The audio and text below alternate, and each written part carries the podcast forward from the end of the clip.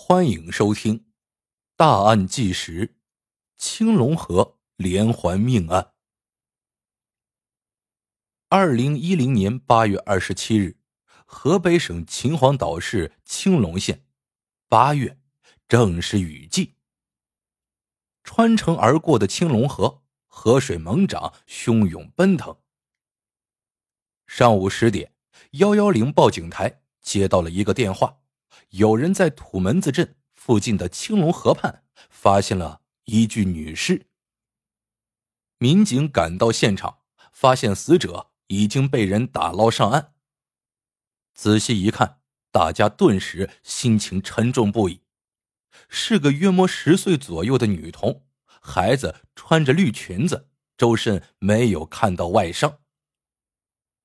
望着眼前这条湍急的青龙河，大家第一反应，女孩或许是失足落水发生了意外。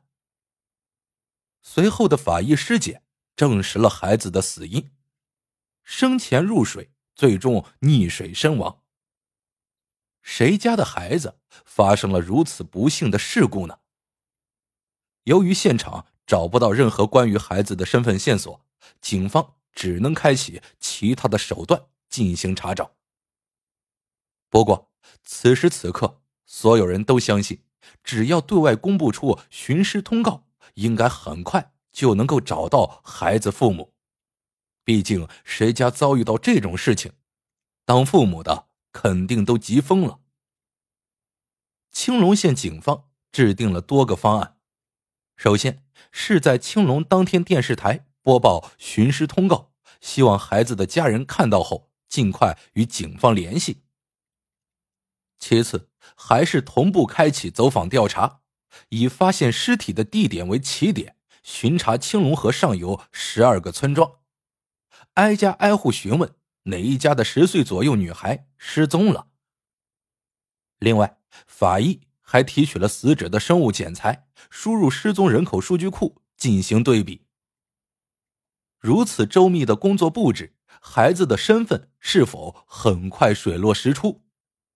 结果令人意外，电视台播报走访三千多人的村庄， D N A 对比失踪人口，警方能做的都做了，却依旧毫无线索。很快到了二零一一年春节，溺亡女童身份之谜依旧是青龙民警的一块心病。其实此时此刻的他们，由于职业敏感度，已经隐约觉得事情或许有蹊跷。女孩的溺亡到底是不是意外呢？再试一次，或许是覆盖面不够。春节期间，外地务工人员纷纷返城，警方又一次将寻尸通告进行了播报，希望在返乡人群中找到一丝线索。消息依旧是如石沉大海。一晃八个月过去了，溺亡的女童依旧没有任何人前来认尸。如此反常的情况，不得不令青龙警方警惕。尽管孩子没有外伤，法医尸检时描述为正常死亡，可是也不能排除他杀的可能性。谁会如此冷血，对一个十岁孩子伸出魔爪呢？奔流不息的青龙河里，到底隐藏了什么不为人知的秘密？二零一一年五月八日，又一个报警电话响起。这一次，青龙警方即将迎来破案契机。报警的是青龙河畔钓鱼的人。在岸边，一个鼓鼓的尼龙袋子被河水冲了上来。钓鱼人好奇心重，便上前查看，不料却从破损的窟窿处看到了一截已成白骨的人类手臂。警方赶到现场，看到了尼龙袋里的不明物体。没错，里面装着一具几乎白骨化的女尸。这样的一种状态，法医推测起死亡的时间一年以上。女子身上还穿着连衣裙，其被害的时间应该是头一年的夏季，也就是七八月份。办案民警们一听到青龙河三个字，第一时间涌上心头的就是八个月前溺亡女童案。由于没有找到孩子的身份，大家都很难受。你们说这个女子会不会和那个女孩是母女？一个民警不经意的一句话，即将成为这个案件最关键的转折点。青龙警方决定对比溺亡女童和这名白骨女尸的 D N A。 三天之后，检测结果摆在了大家面前，溺亡女童与白骨沉尸者拥有生物遗传学关系，她们竟然是一对母女。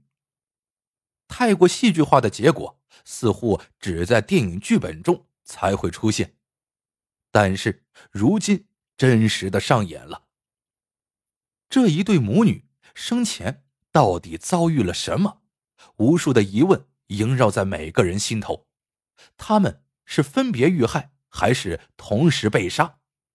为什么一人在八个月前就已经发现尸体，而另一人却在八个月后偶然发现？我们再来梳理一下两名死者的情况，你便会听出一些端倪。十岁女童是在二零一零年八月二十七日被发现，从时间来看，应该是落水不久就被发现。八个多月后，白骨沉尸被人发现，她的死亡时间在一年以内，由她穿的裙子可以判断是在夏季遇害。两相佐证，其实不难发现，这对母女的遇害时间极有可能都在二零一零年八月。也就是说，两人同时遇害的可能性最大。或许是由于女子被装入尼龙袋沉尸到了河底，使得她的尸体被发现的时间整整晚了八个月。看着这个检测结果，青龙警方的心情无比沉重。对于所有人来说，这是一个几乎无法承受的打击。这样的巧合让一桩意外落水案瞬间演变成了双尸连环命案。这对可怜的母女竟然以这样的方式八个多月后进行了重逢。案子性质发生了变化，其恶劣的程度超乎想象。民警们暗暗发誓，一定要侦破这起案件，还这对母女一个公道。此时此刻，破案的关键依旧还是尸源问题，只有找到母女两人的身份，才能够有所突破。青龙警方决定重返青龙河上游的十几个村庄，这一次寻访的线索变成了失踪的母女。大家相信，如此明显的特征一定会找到蛛丝马迹。然而几个月过去之后，还是一无所获。不仅是青龙县，就连临近县城也没有任何反馈。为什么会出现这么尴尬的局面呢？